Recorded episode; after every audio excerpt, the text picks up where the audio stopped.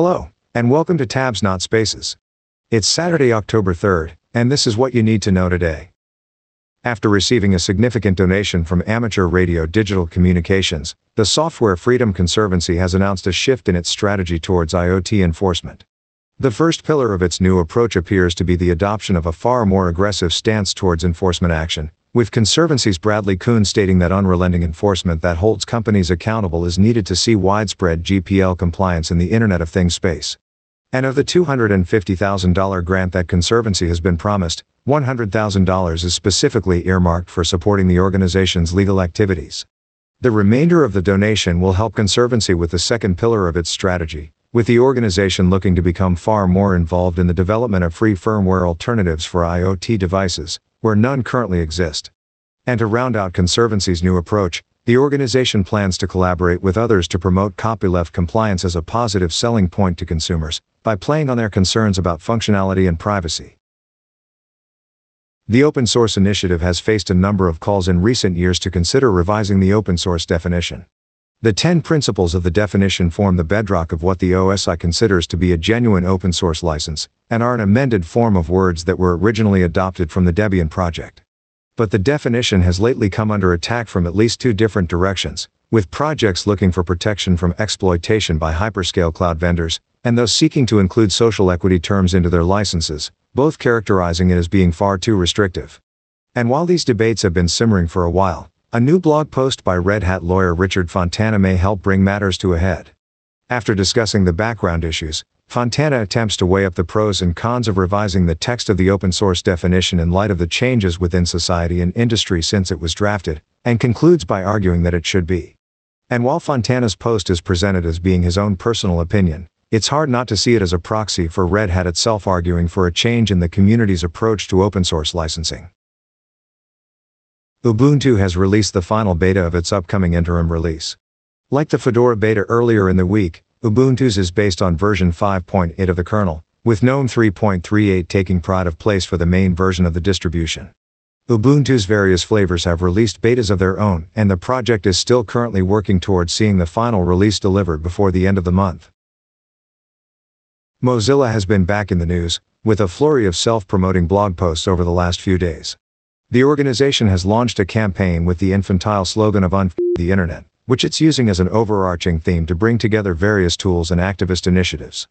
And as if to confirm that this isn't merely a passing phase before Mozilla settles back down and starts concentrating on technology again, the organization is also currently advertising for a diversity, equity and inclusion consultant to work with the leadership of the Mozilla Foundation, and to help drive further organizational change.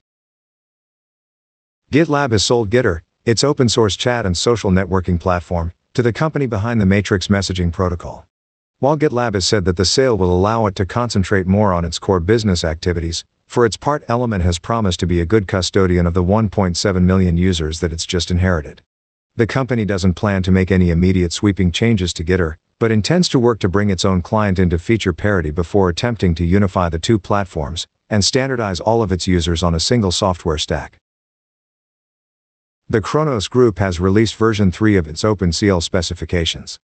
The move doesn't so much mark a step forward as one back, as the new specifications are largely just a restatement of those that the group put forward in version 1.2, almost nine years ago.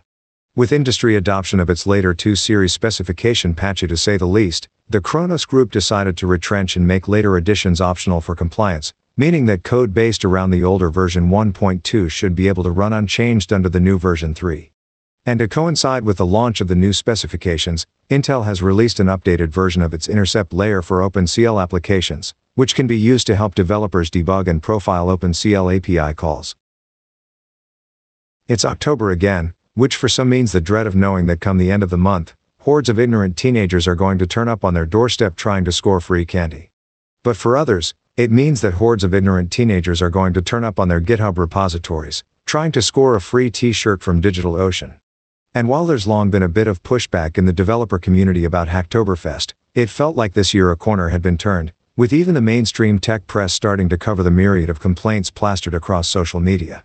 Now, only a couple of days into the month-long event, DigitalOcean has responded by making the competition something that repository maintainers have to actively opt into.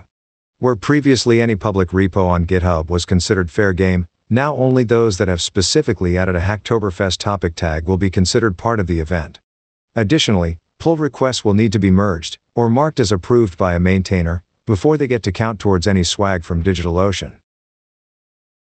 And finally, the tensions that have been swirling around the LibreOffice project since well before the recent controversy over marketing and commercialization have resulted in a major change. Collabora has long been the largest contributor to LibreOffice Online, the server and cloud-based version of the Office suite, and produced around 95% of the code commits for that part of the project over the last year. While Collabora attempts to fund that development through the sale of support contracts, it believes that the Document Foundation risks undercutting its efforts, leaving the company in a financially untenable position. In an effort to differentiate the brands and their respective offerings, Collabora has now decided to reclaim ownership of its contributions to the LibreOffice online codebase and host and develop it itself. Since it's open source code, it's possible that the Document Foundation could simply merge any future updates and attempt to carry on as if nothing had changed, but that would likely prove to be incendiary for an already fraught relationship. While Collabora has made the first public move in attempting to resolve the long-standing differences between the two organizations, it's unlikely to be the last, and how the Document Foundation responds could prove pivotal to the future of LibreOffice. And that wraps things up for now. There's more about today's stories in the show notes, and you can visit our website at tabsnotspaces.com to read a full transcript of the podcast, or to contact the show. And please do leave a review and rating on Apple Podcasts if you use it, as it really helps others find us. We'll be back on Wednesday.